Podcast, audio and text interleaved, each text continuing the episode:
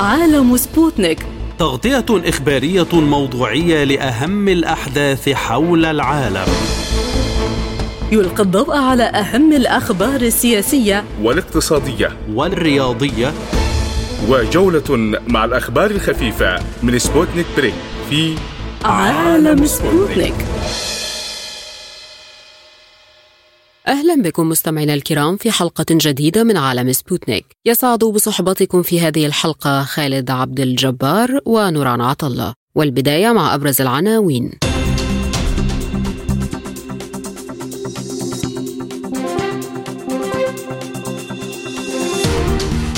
بوتين يقول إن الغرب بدأ يدرك استحالة هزيمة روسيا الاستراتيجية ويؤكد استعداد موسكو للحوار. بايدن يؤكد أن رد إسرائيل على هجوم حماس قد تجاوز الحد. واشنطن تؤكد أنها لن تدعم أي عملية عسكرية إسرائيلية في رفح. وسط مطالب عراقية بإنهاء مهمة التحالف العراق وأمريكا يستأنفان المفاوضات حول مستقبل تواجد التحالف بالبلاد. كبير المفاوضين في جماعة أنصار الله يؤكد أن عمليات البحر الأحمر منفصلة عن مسار السلام في اليمن.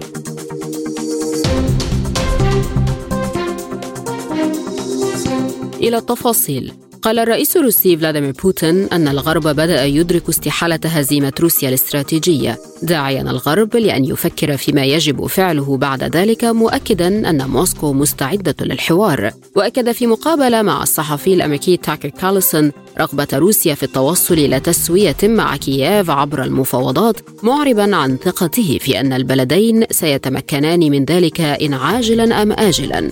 وأوضح أن الانقلاب الذي شهدته أوكرانيا في عام 2014 تم تنفيذه بدعم من المعارضة المسلحة وبتوجيهات من وكالة الاستخبارات المركزية الأمريكية CIA وأضاف بوتين إلى أن هذا الانقلاب هو ما أثار الصراع بين روسيا وأوكرانيا موضحا أن بداية الحرب كانت من جانب أوكرانيا وأن هدف روسيا منذ بداية النزاع هو وقف الصراع. وأكد أن الأوكرانيين لا يزالون يشعرون بأنهم روس لافتا إلى أن ما يحدث هو جزء من حرب أهلية. وأشار الرئيس الروسي إلى أن كييف هي التي تخلت عن عملية التفاوض مع روسيا في خريف عام 2022 كما قررت رفض المفاوضات مع روسيا بناء على تعليمات من واشنطن داعيا الولايات المتحدة لتصحيح هذا الخطأ وأكد أن روسيا عرضت مرارا وتكرارا البحث عن حل سلمي للمشاكل في أوكرانيا بعد عام 2014 لكن لم يستمع إليها أحد. وشدد بوتين على أن الناتو قادر على الاعتراف بشكل كاف بسيطرة روسيا على مناطق جديدة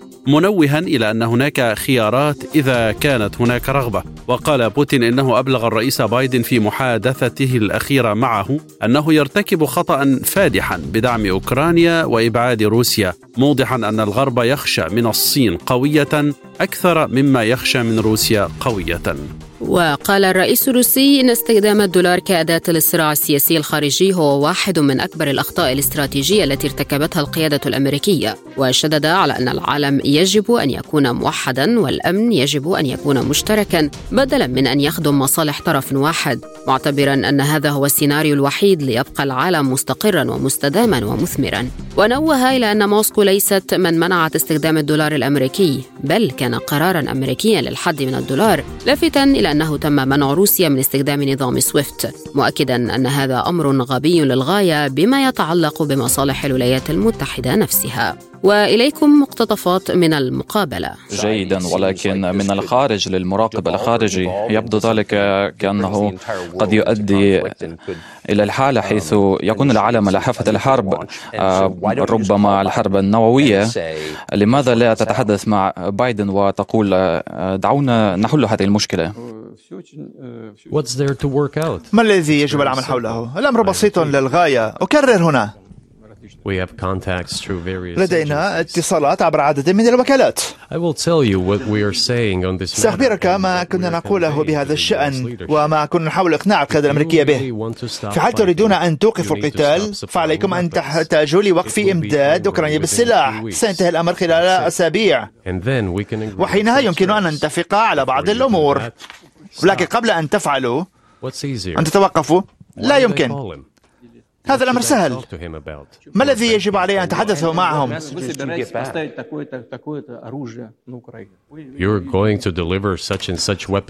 ستسلمون أوكرانيا أسلحة. وهو وأقول أنا خائف وأرجوكم لا تفعلوا ذلك؟ ليس هناك أي شيء للحديث عنه.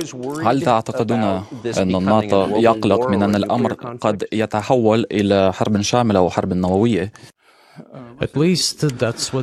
على أقل تقدير هذا ما يتحدثون عنه. هم يحاولون تخويف سكانهم بتهديد روسي مصطنع هذا أمر واضح.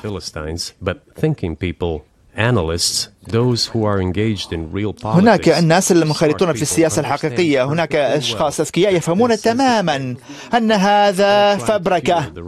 يحاولون هل تقصدون إلى تهديد الغزو الروسي ربما إلى بولندا أو لاتفيا؟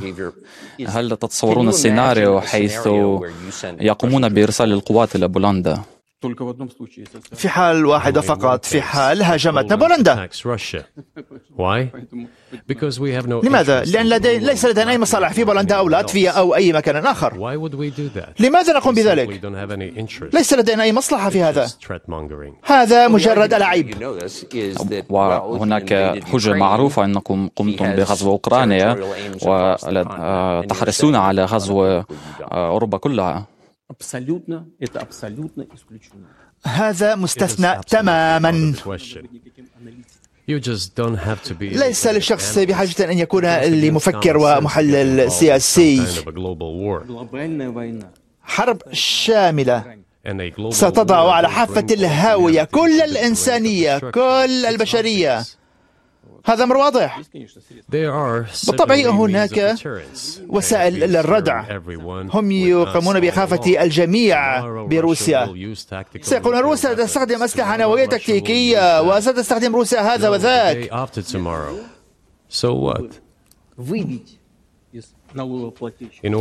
وذلك للحصول على أموال أكثر من دفع الضرائب في أمريكا وأوروبا للمواجهة مع روسيا على مسرح أوكرانيا للعمليات.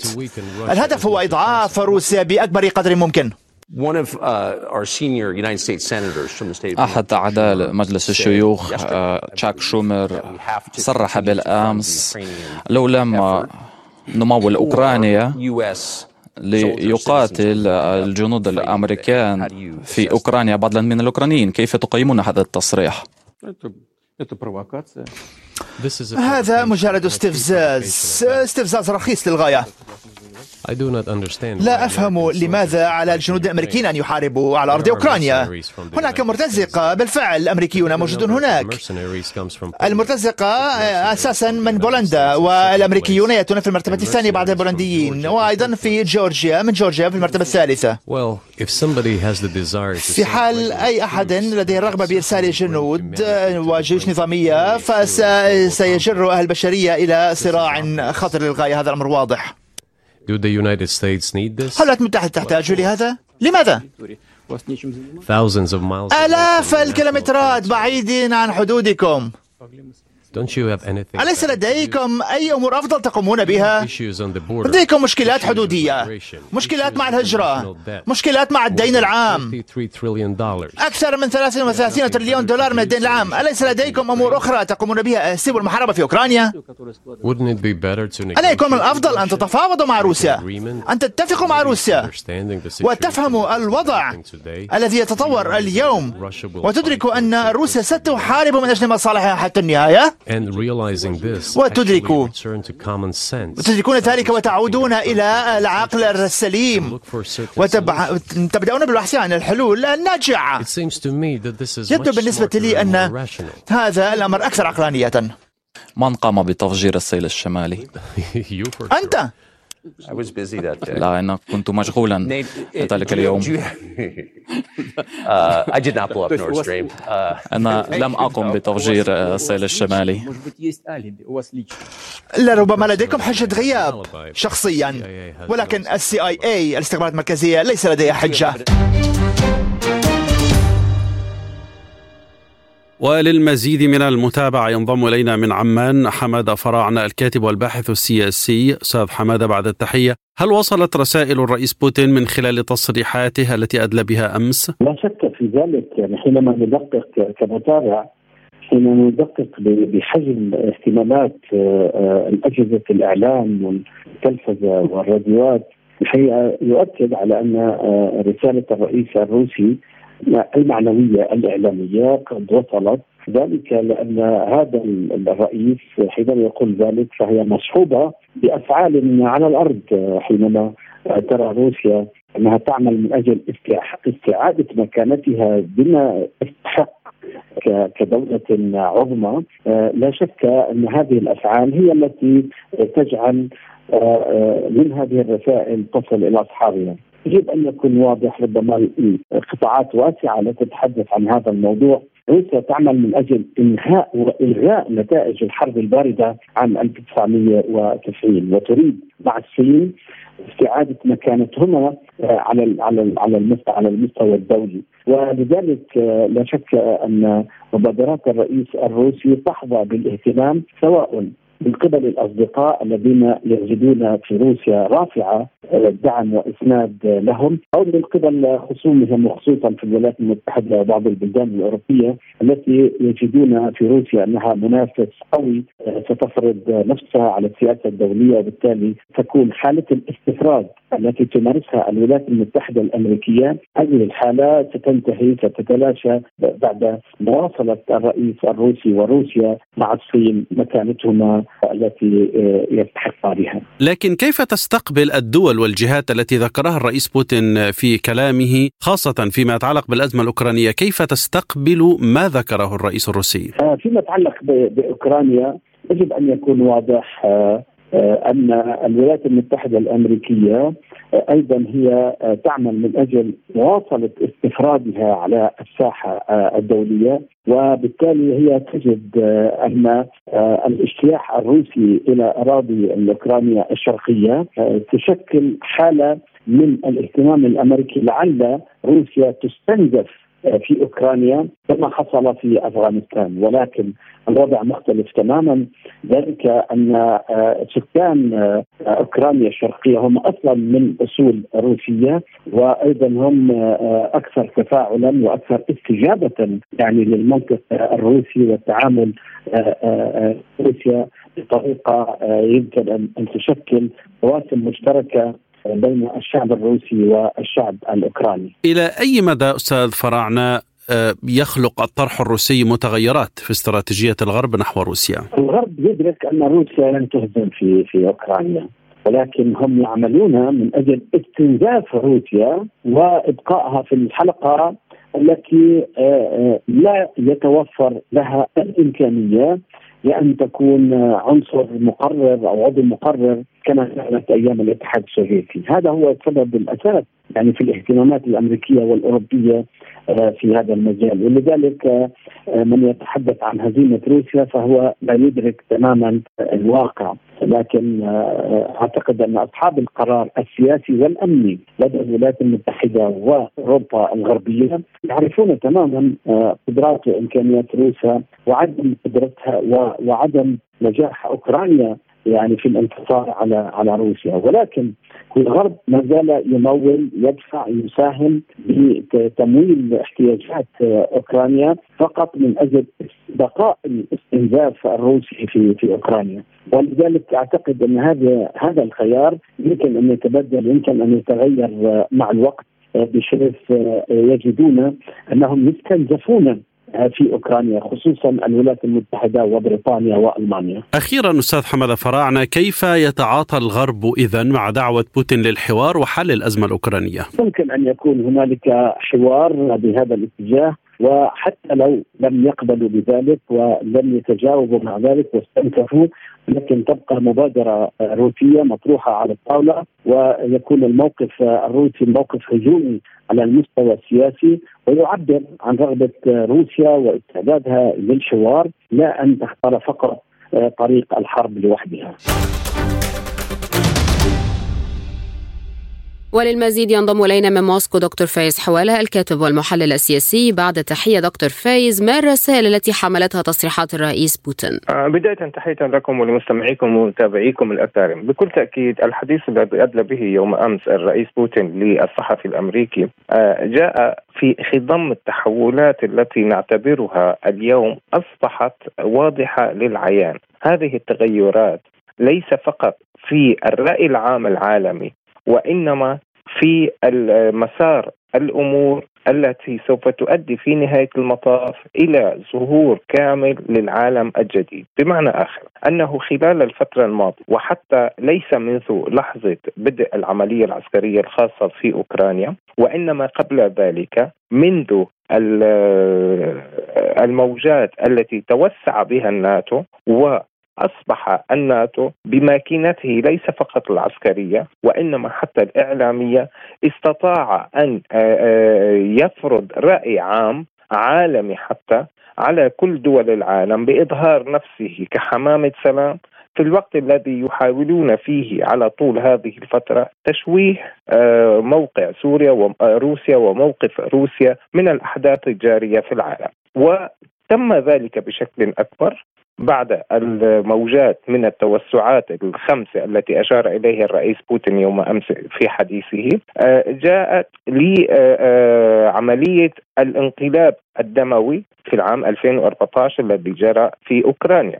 وأيضا ما تحدث به الرئيس بوتين حول اتفاقيات مينسك التي اعترف فيما بعد سواء كان المستشارة الألمانية بعد استقالتها وخروجها من السلطة أو الرئيس الفرنسي بأنهم كانوا فقط من أجل إلهاء روسيا وتجهيز أوكرانيا للحرب.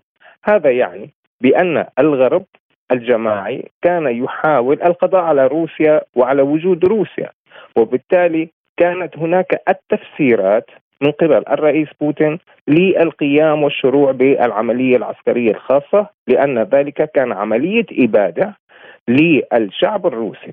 هذا من ناحية، من ناحية أخرى بداية حديث الرئيس بوتين الذي أشار فيه إلى الوضع التاريخي لأوكرانيا والمعنى الحقيقي لكلمة أوكرانيا التي أتت من الطرف أو الأطراف بمعنى آخر أنه لا وجود لدولة مثل أوكرانيا وإنما تم إيجاد هذه الدولة في الحقبة الستالينيه وبالتالي ف أنا أعتقد بأن روسيا الاتحادية من خلال هذا التصريح من قبل الرئيس بوتين هي تحاول وستحا وستسترجع جميع الأراضي التي تعتبر روسية والتابعة للإمبراطورية الروسية.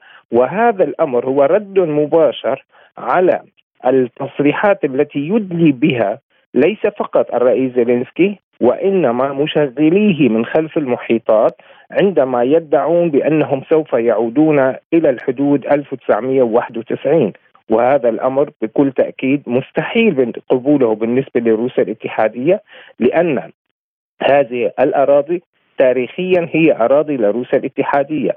والسكان في كل هذه المناطق وفي أوكرانيا هم من الروس في الأساس. أكثر من 80% منهم من أصول روسية. ولكن كانت روسيا الاتحادية سوف تسمح بأن تبقى هذه الأراضي تحت الإدارة الأوكرانية في حال أنه تم مراعاة الوضع التاريخي والوضع الروحي حتى لأننا نلاحظ كيف أن الرئيس زيلينسكي ومن قبله كانوا يحاربون الكنيسه الكنيسة الأرثوذكسية في روسيا آه، في أوكرانيا. لذلك كل هذه الأمور تجعل من الواجب على روسيا الاتحادية استعادة هذه الأراضي التاريخية التي هي في حقيقة الأمر هي أراضي لروسيا الاتحادية اليوم. وبالتالي الحديث الذي أدلى به يوم أمس مرة أخرى أنا باعتقادي أنه كان قنبلة نووية صحفية استطاعت أن تثبر وتعبر الإعلام الغربي وتوصل إليه الوجهة النظر الحقيقية لحقيقة ما يجري في العالم وفي أرض المعركة في أوكرانيا.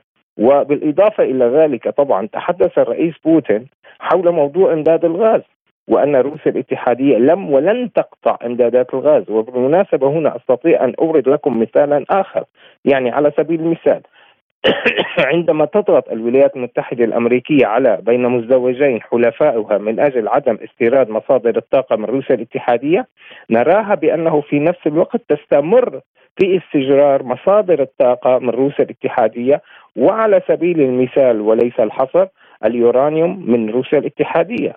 هي تستجره إلى يومنا هذا. وانتبهوا على مسألة مهمة للغاية أن روسيا الاتحادية لم ولن تستخدم سلاح الطاقة في هذه المعركة ما بين روسيا الاتحادية والغرب الجماعي لأنهم هم من يرفضون آه، شراء الطاقة من روسيا.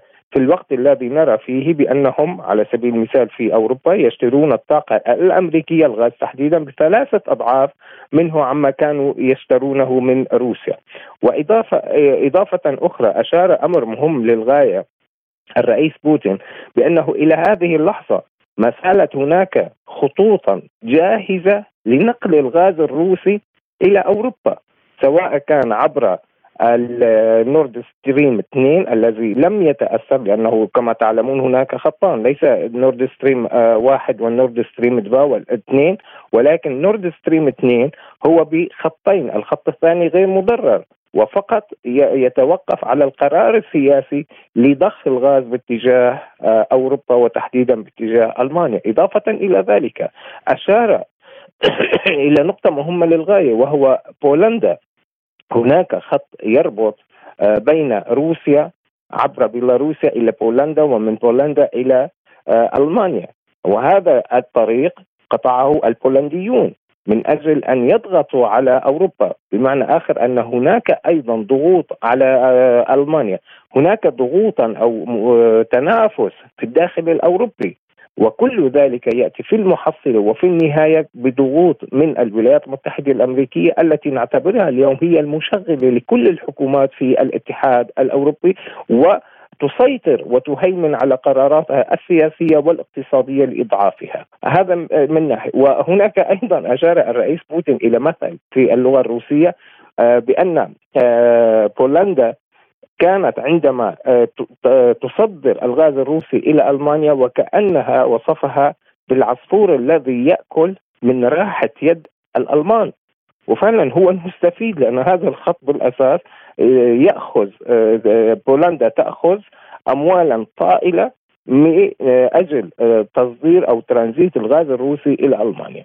بكل الأحوال نستطيع القول بأن الرئيس بوتين أعطى لمحة تاريخية حول أوكرانيا وكيف وجدت هذه الدولة بين مزدوجين ولماذا تحارب روسيا الاتحادية ومن تحارب روسيا الاتحادية على الأراضي الأوكرانية؟ وطبعا المثل الذي أورده الرئيس بوتين كان مهم للغاية وأعتقد بأنكم آه، آه، آه، بأنه لفت انتباهكم إلى هذا الموضوع عندما تم محاصرة مقاتلين جنود أوكران وطلب إليهم الجيش الروسي أن يستسلموا وقالوا الروس لا يستسلمون. وعلى الرغم من أنهم يقاتلون مع الجيش الأوكراني. هذا يعني بأن هناك الروح آه، في المواطنين الأوكران هي روح روسية وليست غربية. الحقيقة أكرر مرة ثانية بأن آه، هذا اللقاء الصحفي هو بمثابه قنبلة نووية إعلامية تم تفجيرها موجهة للغرب. الداخل الروسي يعلم تماما والداخل الروسي قارئ للتاريخ جيدا ومقدر للمواقف الروسية وعلى الرغم حتى إذا أردنا أن نأخذ بعين الاعتبار جميع الإجراءات التي اتخذتها الولايات المتحدة الأمريكية والدول الغربية من أجل إعاقة وصول الصوت ووصول هذا اللقاء إلى الرأي العام الغربي. وأكبر دليل على ذلك أن الرئيس بايدن آه، قام بتقديم آه، تقرير صحفي أو مقابلة صحفية. كل ذلك من أجل آه، لفت الانتباه والانظار وعلى الرغم من ذلك فأعتقد أنه حتى هذه اللحظة لقد حققت أكثر من 70 مليون مشاهدة خلال هذه الفترة يعني أقل من 12 ساعة. لذلك أنا أعتقد بأن الصوت وصل. والكرة اليوم هي في ملعب الدول الغربية وعملية تأثيرها واستخدامها لوسائل الإعلام من أجل خلق رأي عام مضلل للشعوب أنفسها من أجل مصالح اقتصادية. أنا أعتبرها ليس فقط ليس للسافة في الغرب لأن الساسه في الغرب هم عبارة في نهاية المطاف موظفون في الشركات العابره للقارات. كيف يتعاطى الغرب مع دعوة بوتين للحوار خصوصا لحل الوضع في أوكرانيا؟ هم نظريا يقولون بأن آه، هم يريدون إلحاق هزيمة استراتيجية بروسيا الاتحادية على أرض المعركة وفي أكثر من مرة وأكثر من مجال آه، أكدت القيادة الروسية على مختلف المستويات السياسية والدبلوماسية وحتى العسكرية بأن هذا الأمر لا يمكن أن يتم حله على أرض المعركة وإنما في نهاية المطاف سوف يكون بالجلوس على طاولة المفاوضات والحوار. ولكن السؤال الذي يطرح نفسه من سيجلس عن من في طاولة الحوار مع روسيا الاتحادية؟ هذا هو السؤال. هل اليوم نستطيع أن نعتبر أن أوكرانيا هي مستقلة في قراراتها السياسية؟ لا على الإطلاق. هل نعتقد اليوم بأن دول الاتحاد الأوروبي هي مستقلة في قراراتها السياسية والاقتصادية؟ لا ابدا على الإطلاق. كلها مرتبطة بالولايات المتحدة الأمريكية، واليوم نحن نشاهد ونرى والجميع يعلم بأنه ما يحصل في الداخل الأمريكي هي عبارة عن حرب أهلية آه، معلقة أو حرب أهلية حتى ممكن أن نسميها حرب أهلية باردة. بدأت الحرب الأهلية الباردة، هل سوف تنتهي في نهاية المطاف إلى جلوس الأطراف في داخل الولايات المتحدة الأمريكية على طاولة الحوار حتى يستطيعون أن ينطلقوا برأي واحد إلى الخارج للجلوس إلى طاولة المفاوضات والحوارات سواء كان مع روسيا أو مع الصين أو حتى في الشرق الأوسط. هذا الأمر يتوقف على الحماقات التي ربما سوف يرتكبونها سواء كانت هذه الحماقات اقتصادية أو سياسية أو حتى عسكرية. وبالتالي نستطيع القول عندئذ بأن الحرب الأهلية الباردة في الداخل الأمريكي سوف تنتقل بكل تأكيد إلى حرب أهلية ساخنة وخاصة إذا رأينا اليوم الوضع في تكساس وربما هذا الأمر سوف يتطور ليصل إلى أكثر من ولاية أخرى تتبع نهج تكساس اليوم وبالتالي تكون الإمبراطورية الأمريكية في هذه الحالة قد تفككت. ولكن هذا التفكك على الرغم من أن جميع المحللين والمراقبين السياسيين يقولون بأنه في نهاية المطاف هذه الإمبراطورية سوف تتحجم وسوف تتلاشى شيئا فشيئا. ولكن عملية هذا التحجيم أو هذا التلاشي سوف يتوقف على الحماقات التي سوف ترتكبها آه، الإدارات أو الإدارات التي سوف تتعاقب على آه، قيادة الولايات المتحدة الأمريكية وكيف سوف تحاول إيجاد نفسها ضمن منظومة العالم الجديد التي أصبحت واقعا ولا يمكن التراجع عليها قيد انمله.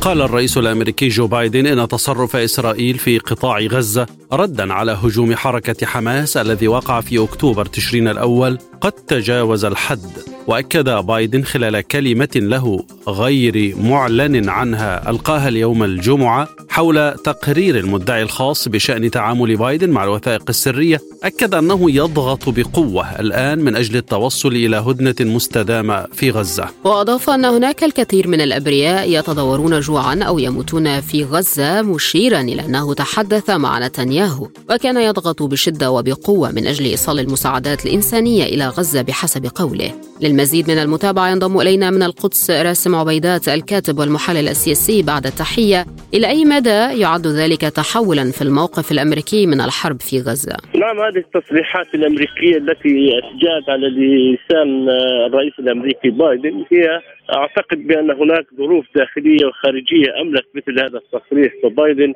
أنت تدرك تماما أنه يقترب من موعد الانتخابات الرئاسية الأمريكية وبالتالي على خلفية الموقف الأمريكي الداعم لدولة الاحتلال عسكريا وسياسيا واقتصاديا وماليا واعلاميا في الحرب العدوانية التي شنت على قطاع بلده هنا كانت مواقف للعديد من الولايات الأمريكية وخاصة التي يسكنها أغلبية عربية وإسلامية بعدم التصويت للحزب الديمقراطي وتحديدا إلى بايدن في الانتخابات الرئاسية بالإضافة إلى التحولات في الرأي العام العالمي، فيما يتعلق في العامل الخارجي هناك بايدن والإدارة الأمريكية أعطت مهلة لدولة الاحتلال لكي تنجز مهمة القضاء على حركة حماس والمقاومه الفلسطينيه ولكن بعد دخول هذه الحرب شهرها الخامس واضح أنه لم يتحقق هذا الإنجاز لا بالقضاء على المقاومة الفلسطينية ولا بالوصول إلى الأسرى بدون عملية التفاوض مع والتبادل مع حركة حماس وقوى المقاومة الفلسطينية. ولذلك نتنياهو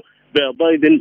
آن الأوان يقول لنتنياهو عليكم أن تنزلوا عن الشجرة والنزول عن الشجرة هذا يعني أنه لا يمكن القضاء على حركة حركة حماس وبالتالي هذه الحرب التي تشترك فيها أمريكا وإسرائيل باتت باتت تكلفة استمرار في هذه الحرب باخظة بالنسبة لتوقف هذه العائدات المتحققة أقل بكثير من الخسائر التي يتم دفعها في هذا الاتجاه. ومعنى حديث ومعنى تصريح بايدن أنه يوجه رسالة لحماس عندما قال بأن حماس لم تقم بتخريب التطبيع ما يسميه تخريب التطبيع السعودي الإسرائيلي. في هذه إشارة إلى أن حماس ستكون جزء من المشهد السياسي بعد توقف الحرب على قطاع غزة وليس كما يريد نتنياهو ألا تكون حماس جزء من أي سلطة فلسطينية قادمة في قطاع غزه والضفة الغربية.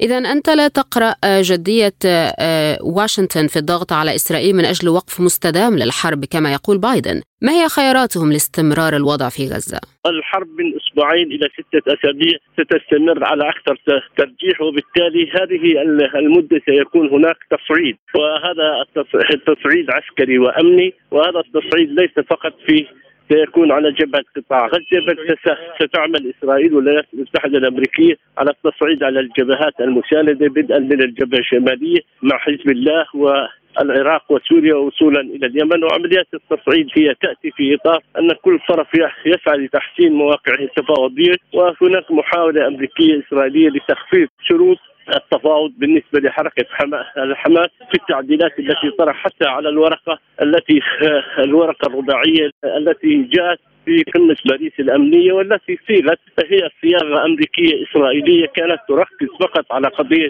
الأسرى استعادة الأسرى لدى حركة حماس والمقاومة مكون من من عسكريين ومدنيين مقابل إدخال المساعدات الإنسانية طبية وغذائية بمعنى مقايدة الأسرى بقضية المساعدات. وهذا ما رفضته قوى المقاومة وحركة حماس ولذلك هي طورت وعدلت على هذه ورقة الإطار وقدمت مقترح متكامل وهذا المقترح صيغ بثلاثة لغات عربية وإنجليزية وعبرية يتضمن عناوين واضحة ولم تجد الصياغة كانت هناك صياغه سياسية وليس بلغة الخطاب الديني أو باللغة الحماسية أو الشعاريه وحددت عناوين واضحة وقف العدوان والانسحاب الإسرائيلي من قطاع غزة بشكل كامل والعناوين الفرعية التي تحدثت عنها ما يتصل بالإعمار والإيواء والإغاثة ورفع الحصار وفتح المعابد وحددت مدد زمنية وآليات لتنفيذ ذلك و والقضية الأهم في هذه القضية أن الدول الضامنة لتنفيذ هذه الاتفاق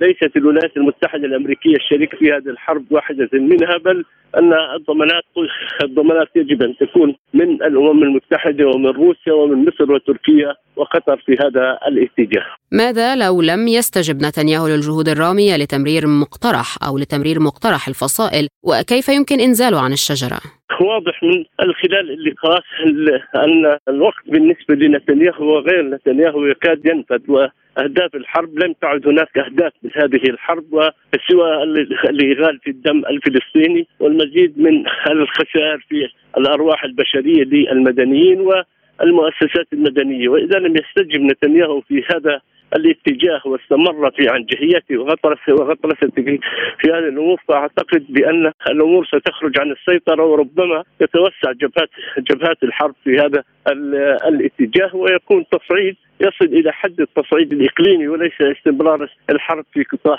العدوان على قطاع غزة. ولذلك نتنياهو الآن في مازق مازق داخلي من قبل أهالي الأسرى الذين يقودون مظاهرات واسعة ضد عملية استمرار هذا الحرب. وعدم استجابة نتنياهو لمطالبهم بوقفها من أجل استعادة هؤلاء الأسرى أحياء بعد أن قتل 32 منهم وكذلك المأزق الداخلي في مجلس الحرب والذي ينذر بتفككه بخروج جانت وازنيكوت من هذا المجلس على خلفية أن نتنياهو يطيل أمد الحرب خدمة لمصالحه الشخصية والتي يغلبها على المصالح العليا أو ما يسمى بالمصالح القومية لدولة الاحتلال. وأيضا هناك واضح أن نتنياهو يريد جر هذه المنطقة إلى الحرب حتى لا يتحمل مسؤولية الفشل الأمني والاستخباري لوحده والهزيمة في 7 أكتوبر وأن يستمر بالتربع على العرش. ما هي السيناريوهات المتوقعة في ضوء الموقف الأمريكي الإسرائيلي؟ أنا أعتقد أن واحد من السيناريوهات يستمر الضغط العسكري والأمني أن تتصاعد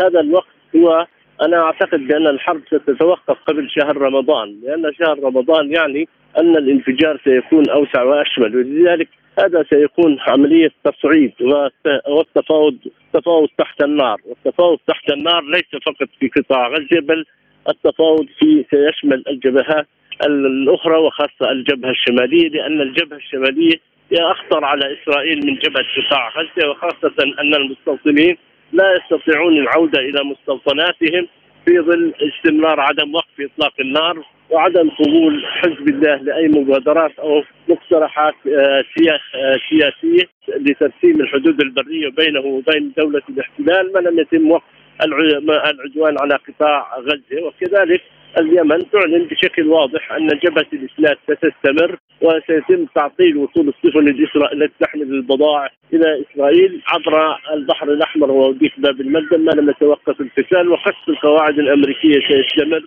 في العراق وسوريا. ولعل ما أقدمت عليه أمريكا من استهداف أحد قادة الحشد الشعبي أبو باكر الساعدي هذا ينذر بأن الوجود الأمريكي في العراق بات ملح مطالب ملحة شعبية بضرورة رحيل القوات الأمريكية وإلا أنها ستتعرض إلى الاستهداف وحتى أن الحكومة والبرلمان هم أيضا اعتبروا هذا التعدي على سيادة لبنان وعلى وعلى أراضيها وأمنها وكرامتها في هذا الاتجاه. ولذلك واحد من السيناريوهات أن تكون هناك التفاوض تحت النار قبيل الوصول إلى وقف إطلاق النار من أجل تعديل الشيخ من أجل تحسين شروط التفاوض ومن أجل محاولة الضغط على حماس.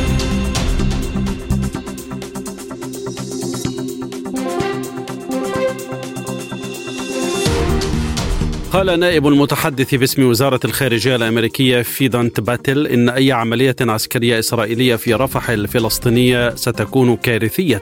جاء ذلك في تصريحات صحفية أمس الخميس أشار فيها إلى أن الولايات المتحدة الأمريكية لن تدعم تنفيذ إسرائيل لأي عملية إسرائيلية في رفح جنوب قطاع غزة. وتابع أن تنفيذ مثل هذه العملية الآن دون تخطيط وتفكير في منطقة يوجد فيها مليون شخص سيكون بمثابة كارثة. وأشار إلى أن الولايات المتحدة لم ترى دليلا على التخطيط الجاد فيما يتعلق بالعملية العسكرية الإسرائيلية المقترحة في رفح يأتي ذلك فيما قال رئيس الوزراء الإسرائيلي بنيامين نتنياهو إنه أمر القوات الإسرائيلية بالاستعداد لعملية في رفح الفلسطينية. وأوضح أن الأهداف المعلنة من الحرب في غزة لم تتغير وأن الضغط العسكري المستمر لازم لإطلاق سراح الرهائن على حد قوله. للمزيد من المتابعة ينضم إلينا من القاهرة أشرف أبو الهول مدير تحرير صحيفة الأهرام أستاذ أشرف هل يعني ذلك رفضا أمريكيا للعملية العسكرية الإسرائيلية في رفح؟ يعني أنا أتشكك كثيرا في هذا الرد لأنه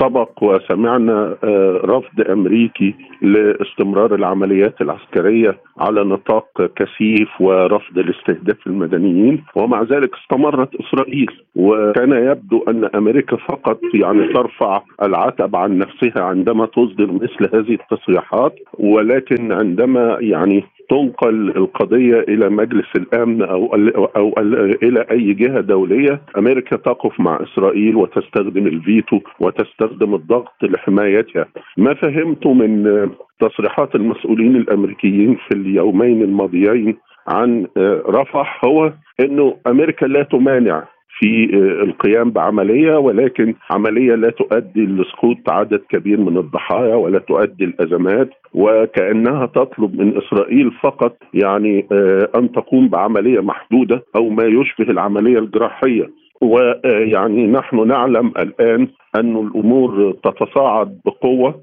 وإسرائيل ربما كانت على بعد أيام قليلة من بدء عملية ضد رفح ولكن الموقف الأمريكي لم يحمل رفضا قاطعا ولم يحمل ضغطا كبيرا على إسرائيل. وهل تمضي تل أبيب قدما في تنفيذ هجومها على رفح رغم الموقف الأمريكي؟ يعني أعتقد بنسبة كبيرة جدا ان إسرائيل يعني ستشن هجوم على رفح، إسرائيل الآن تبحث عن مخرج لمسألة تكدس المدنيين الفلسطينيين في رفح ومنع احتمالية يعني لجوءهم إلى الحدود المصرية ونزوحهم إلى حدود مصر لسبب خاص بإسرائيل. هو إنه ربما إذا خرجت أعداد كبيرة يخرج بينهم مقاومون ومعهم أسرى وبالتالي إسرائيل أصبح من مصلحتها بشكل يعني كبير. أيضا ألا يندفع الناس للنزوح تجاه مصر تجاه سيناء. لذلك ربما هي وحسب يعني بعض ما ما تتداوله وسائل الإعلام الإسرائيلية تبحث جديا في مسألة السماح لجانب من النازحين أو الجانب الأكبر من النازحين في التحرك للشمال والعودة إلى الشمال والوسط قبل بدء عملية واسعة في رفح، لكن إسرائيل قامت بعملية واسعة شملت كل قطاع غزة، جاءت من محافظة الشمال إلى محافظة غزة إلى محافظة الوسطى أو دير البلح إلى خان يونس ولم يتبقى أمامها لتدميره ولتدمير أنفاقه. هو رفح. لا أظن أنها ستترك الأمر هكذا. خاصة أنها يعني كانت هناك تصريحات واضحة من القادة الإسرائيليين من وزير الدفاع يواف جالانت من هيرس هليفي رئيس الأركان من نتنياهو شخصيا إنه المحطة القادمة رفح وإنه الهجوم سيتوسع وسيشمل كل شيء. وهذا تزامن مع تلقي رد حماس على ورقه باريس والذي يعني ترفضه إسرائيل تماما في التصريحات التي تصدر عنها وفي تحليلات الصحف وسائل الإعلام الإسرائيلية رغم أنها لم تصدر حتى الآن رد رسمي ويعتقد انه الرد الرسمي وفقط يعني المراعاه الضغط الأمريكي والضغط العالمي لن يكون رفض واضح ولكن سيكون رد بورقة أشبه بالرفض. ورقه تحمل افكار مناهضة للافكار التي طرحتها حماس يعني ترفض على سبيل المثال إطلاق سراح أسرى أمنيين ترفض وقف الانتهاكات في القدس ترفض إدخال كميات كبيرة من المساعدات ومنازل مؤقتة ووقف القوات وسحب عفوا وقف القتال وسحب القوات من غزة تماما وترفض استمرار حماس في حكم غزة. وهذا سيكون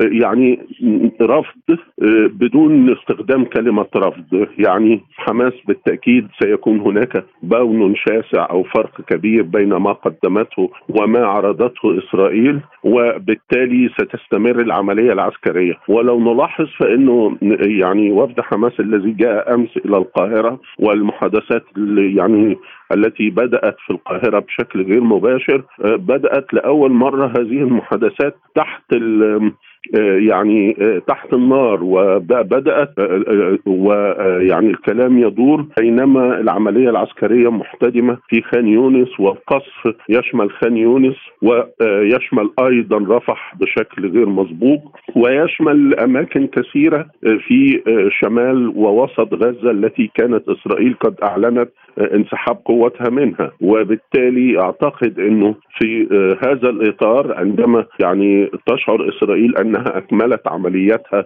في خان يونس ودمرت ما فيها من أنفاق ومن إمكانيات خاصة للمقاومة. ستزحف إلى رفح والمسافة بين رفح وخان يونس هو المسافة صفر لأنه عرض رفح بدءا من الحدود المصرية جنوبا إلى شمال رفح التصاقا مع خان يونس 10 كيلو. في في آخر نقطة في خان يونس لو لو دارت يعني محركات الدبابات في دقيقة ستكون داخل رفح. وبالتالي فأعتقد أنه ما تقوله أمريكا يعني وما كان نوع من فقط تهدئة الخواطر أو إشعار الناس أنه هي ضد دخول ضد التوسع أكثر في هذا العدوان ولكن هي في الحقيقة لم تفعل أي شيء وتترك إسرائيل تفعل كل شيء البعض رأى في هذه التصريحات تباعدا في المواقف الأمريكية والإسرائيلية أو بين المواقف الأمريكية والإسرائيلية بشأن استمرار الحرب هل تتفق؟ يعني دعني أقول لك لو تابعنا التصريحات الأمريكية منذ شهرين أو أكثر فكلها تسير في هذا الاتجاه كلها ضد آه، آه، توسع العمليات كلها ضد استهداف المدنيين كلها كانت تدور عن دخول كميات كبيرة من المساعدات ومع ذلك إسرائيل لا تدخل مساعدات كلها كانت تدور حول آه، يعني أشياء كثيرة منها استمرار التهدئة أو أو أو استئناف تبادل الأسرى ولم يحدث أي شيء. وكان أحيانا الرئيس الأمريكي يخرج بتصريحات فتشعر إن الحرب ستقف بعد دقائق ثم تمر أسابيع ودون أن يحدث أي شيء. أخيرا أستاذ أشرف أبو الهول ما موقف القاهرة من أي هجوم إسرائيلي محتمل على رفح؟ يعني أعتقد إنه مصر بالتأكيد تضغط بكل قوة ل يعني لتجنيب يعني غزة هذا المصير رفح كما نعلم هي آخر محافظة بجوار الحدود المصرية آخر محافظة في غزة رفح مكتظه لما يزيد عن مليون نسمة. آه، رفح يعني إذا ما آه، شعر الناس بالضغط سيندفعوا إلى الحدود المصرية. آه، مصر تضغط على إسرائيل مصر يعني تستخدم كل علاقتها مع الولايات المتحدة والعالم للضغط على إسرائيل. إسرائيل تعد أنها يعني لن تسمح بنزوح الفلسطينيين إلى الأراضي المصرية ولذلك إسرائيل تبحث عن عن مخرج.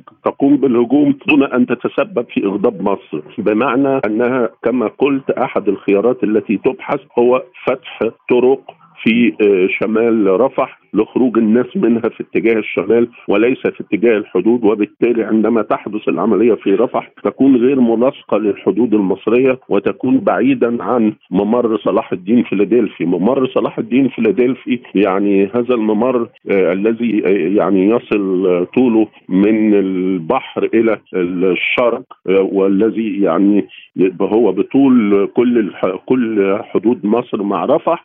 عرضه لا يزيد عن 100 متر.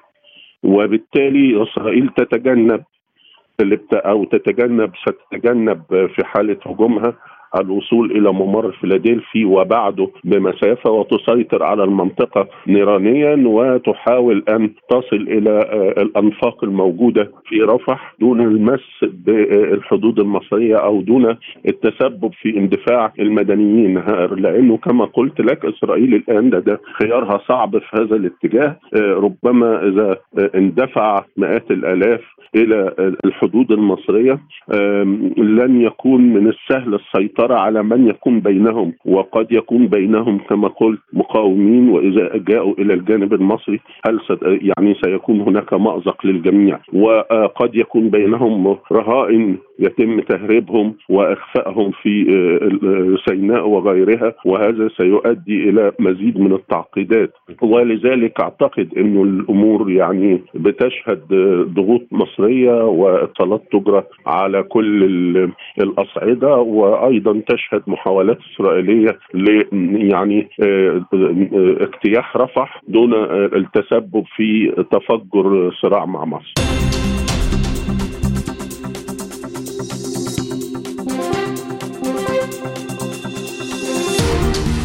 قال المتحدث باسم الجيش العراقي يحيى رسول إن العراق والولايات المتحدة سيستأنفان المفاوضات حول مستقبل التحالف العسكري الدولي بقيادة واشنطن يوم الحادي عشر من فبراير شباط. يأتي ذلك بعيد اغتيال قيادي في الحشد الشعبي العراقي في قصف أمريكي شرقي العاصمة العراقية بغداد مما أثار غضبا في الأوساط الرسمية والشعبية بالعراق. من جهته أكد مكتب رئيس الوزراء العراقي محمد شيع السوداني أن ما تقوم به القوات الأمريكية يدفع الحكومة العراقية إلى إنهاء مهمة هذا التحالف في إشارة إلى التحالف الدولي بقيادة واشنطن وأوضح أن القوات الأمريكية تكرر بشكل غير مسؤول ارتكاب كل ما يقوض التفاهمات والحوار الثنائي لافتا إلى أن القوات الأمريكية تهدد السلم الأهلي وتخرق السيادة العراقية. للمزيد من المتابعة ينضم إلينا من بغداد الدكتور إحسان الشمري أستاذ العلوم السياسية. دكتور إحسان بداية كيف ينعكس الغضب العراقي من الاغتيال الأمريكي لأحد قادة الحشد على مسار تلك المحادثات التي استؤنفت يبدو بأن الغضب تجسد من خلال موقف رئيس الوزراء العراقي محمد الشياع السوداني الذي أصدر بيانا حادا وحتى المتحدث العسكري بالناطق باسمه يبدو بأنه حمل الولايات المتحدة الأمريكية المسؤولية بشكل كامل. ولذلك العودة إلى طاولة المفاوضات للجنة العسكرية العليا قد تعد واحدة من الخطوات التي يتخذها العراق باتجاه آه، الانتقال إلى صيغة جديدة لتواجد التحالف الدولي. طبعا مع الأخذ بنظر الاعتبار أن الصيغة التي يبدو بأن هناك اتفاق آه، غير معلن ما بين بغداد وواشنطن هو تتمثل بالانتقال إلى اتفاقية أمنية جديدة لبقاء مستدام. لكن هذا الموضوع أنا أعتقد إنه قد لا يكون مقبولا من الفصائل المسلحة التي تمثل الداعم والبيئة والركيزة الأساسية لحكومة السودان، ذلك قد يكون مضطرا إلى أن يدفع باتجاه رؤية جديدة تتمثل بخروج يعني قسم من القوات الأمريكية آه، وهذا قد يحقق إلى حد ما امتصاصا للغضب بالنسبة للفصائل المسلحة أو للبيئة السياسية لها الإطار التنسيقي. لكن هل يمكن توظيف هذا الغضب الشعبي والرسمي في التركيز على إنهاء مهمة قوات التحالف في العراق بالفعل؟ يعني فيما يبدو بأن الحكومة العراقية تمتلك أوراق آه، مهمة تفاوضية يعني منها أنها تريد أن تجنب العراق الجغرافية العراقية من أن يكون ساحة لتصفية الحسابات خصوصا وأن العداء المتصاعد ما بين واشنطن وطهران ينعكس بشكل سلبي جدا ولذلك آه، يجد بأن السوداني بتجنيب العراق آه، أن يتحول إلى أرض اشتباك ورقة تفاوضية مهمة. فضلا عن ذلك هذا الغضب المتصاعد من قبل الفصائل المسلحة المساندة للسوداني التي انعكست من خلال وسائل إعلامهم قد أيضا يوظف بشكل كبير جدا في هذه المفاوضات. الأمر الثالث آه، هو آه، إدراك السوداني من أن هناك رغبة امريكيه أيضا بإيجاد صيغة جديدة وبعدم تصعيد المواجهة مع الفصائل أو حتى مع إيران وهذه أيضا قد يعطيه مسار مسارا تفاوضيا جديدا فضلا عن ذلك وبحسب تصريحات رئيس الوزراء أن هناك جاهزية للقوات الأمنية العراقية حسب قوله لكن هذا لا يعني بالضرورة آه، وجود اجماعا وطنيا على آه، انسحاب امريكي أو حتى آه، أن تكون هذه الورقة أيضا ناجحة بالنسبة على طاولة المفاوضات سيما وأن إقليم كردستان نعم يمضي باتجاه انهاء مهمة التحالف الدولي ليجنب نفسه القصف لكن بمقابل ذلك هو يرغب ببقاء امريكي أو حتى بالنسبة لبقية الحلفاء الغربيين. وكذلك الأمر بالنسبة لأغلبية الأحزاب السنية. مع ذلك هو قد يجد في هذه الطاولة طوق نجاة من حالة الاستياء التي بات والانتقاد التي بات يتعرض لها خصوصا وأنه ما بعد مقتل آه، القيادي في كتائب حزب الله العراقي برزت دعوات آه، لضرورة آه، تقديم السوداني استقالته. وبالتالي سيجد بأن هذا الموضوع أيضا من المحفزات له ليمضي باتجاه استكمال هذه المباحثات ما بينه وما بين التحالف الدولي. البعض رأى أن واشنطن من المحتمل أن توظف مخرجات هذه الجولة من المحادثات لتهدئة الأوساط الرسمية والشعبية العراقية فقط. يعني فيما يبدو بأن الولايات المتحدة الأمريكية حسمت أمرها هي تتفاوض على اتفاقية جديدة ما بين حكومتين لا نتحدث عن معاهدة أو حتى اتفاقية وفق صيغة آه، الإطار الاستراتيجي الذي أقر في ما قبل سنوات طوال ومر من خلال البرلمان والكونغرس الأمريكي.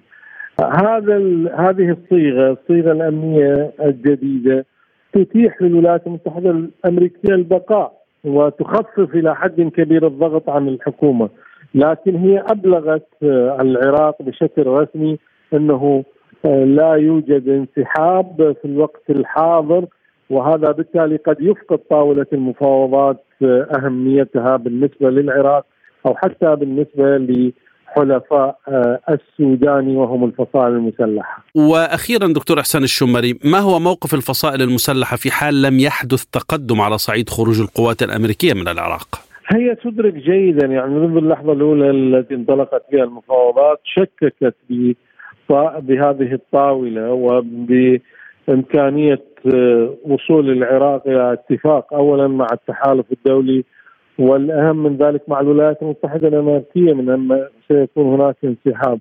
لذلك حتى تعليق الهجمات من قبل كتاب حزب الله هو إشارة واضحة على أن الولايات المتحدة الأمريكية ستستمر بالبقاء. آه، لهذا قد يكون أمام الفصائل المسلحة مسارين. الأول هو التصعيد العسكري وهذا يبدو واضحا خصوصا ما بعد مقتل القيادي في كتاب حزب الله. والمسار الثاني هو الذهاب نحو طاولة المفاوضات. وهذا آه، قد لا يكون آه، أو لا يحقق الهدف الذي تسعى إليه الفصائل لكن قد تكون مرغمة على الانخراط به. لكن هذا يبقى هامشا ضعيفا على اعتبار أن الولايات المتحدة الأمريكية أعلنت أنه لا انسحاب وبالتالي الفصائل ستكون الخاسر الأكبر.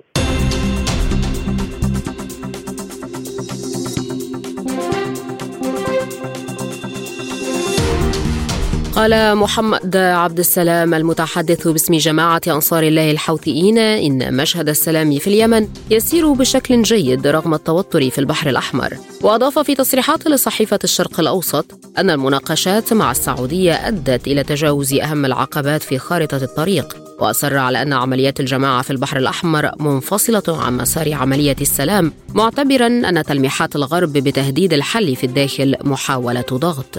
وأوضح عبد السلام أن أنصار الله تتبادل وجهات النظر مع المجتمع الدولي برعاية الأشقاء في سلطنة عمان حول الأوضاع في البحر الأحمر مؤكدا أن موقف الجماعة ما زال هو المعلن بخصوص مساندة الشعب الفلسطيني لافتا إلى أن هناك تباينا في الموقف الدولي من دولة إلى أخرى. للمزيد من المتابعة ينضم إلينا من صنعاء الكاتب المحلل السياسي محمد الدايلمي بعد التحية كيف تتعاطى أنصار الله مع الجهود الدبلوماسية لتقليل التوتر في البحر الأحمر؟ بسم الله الرحمن الرحيم. الواضح أن ما أشار إليه السيد محمد عبد السلام الناطق الرسمي لأنصار الله حول هذا الموضوع واضح وصريح بأنه ليس هناك أي اشتراك بين الأمرين.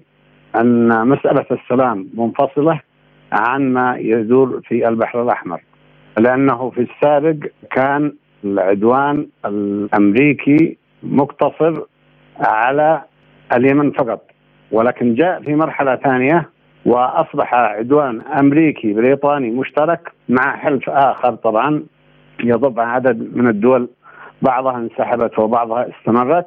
ولا زال العدوان حتى فجر اليوم تم استهداف محافظة الحديدة في منطقة الطائف ومنطقة الجبانة فإذا الأمريكيين هم المصرين على أنهم يعسكرون البحر الأحمر بصرف النظر عما يدور من مسألة السلام في فلسطين أو مسألة التقارب الأخير حسب ورقة حماس وحسب ما حسب الوساطة القطرية المصرية لكن في الواقع أن العدوان الأمريكي لا زال مستمرا على اليمن ولم يحاول أن يفصل بين الموضوعين. ما هي مسارات أنصار الله وتصوراتها لكبح جماح التوترات الحاصلة وعدم تأثيرها على الوضع الداخلي في اليمن؟ آه، بدون شك آه، أمس آه، الممثل الخاص الأمريكي ليندركينج عندما التقى بالمسؤولين السعوديين نقلت النيويورك تايمز على لسانه بأنه أوصى الرياض بأن لا تستمر في عملية السلام مع صنعاء وكما لو أنه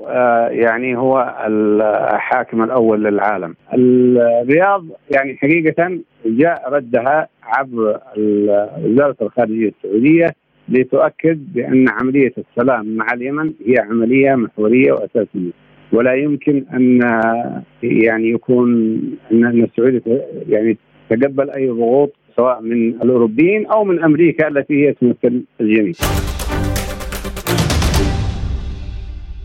ختام عالم سبوتنيك للمزيد زوروا موقعنا سبوتنيك dot ae إلى اللقاء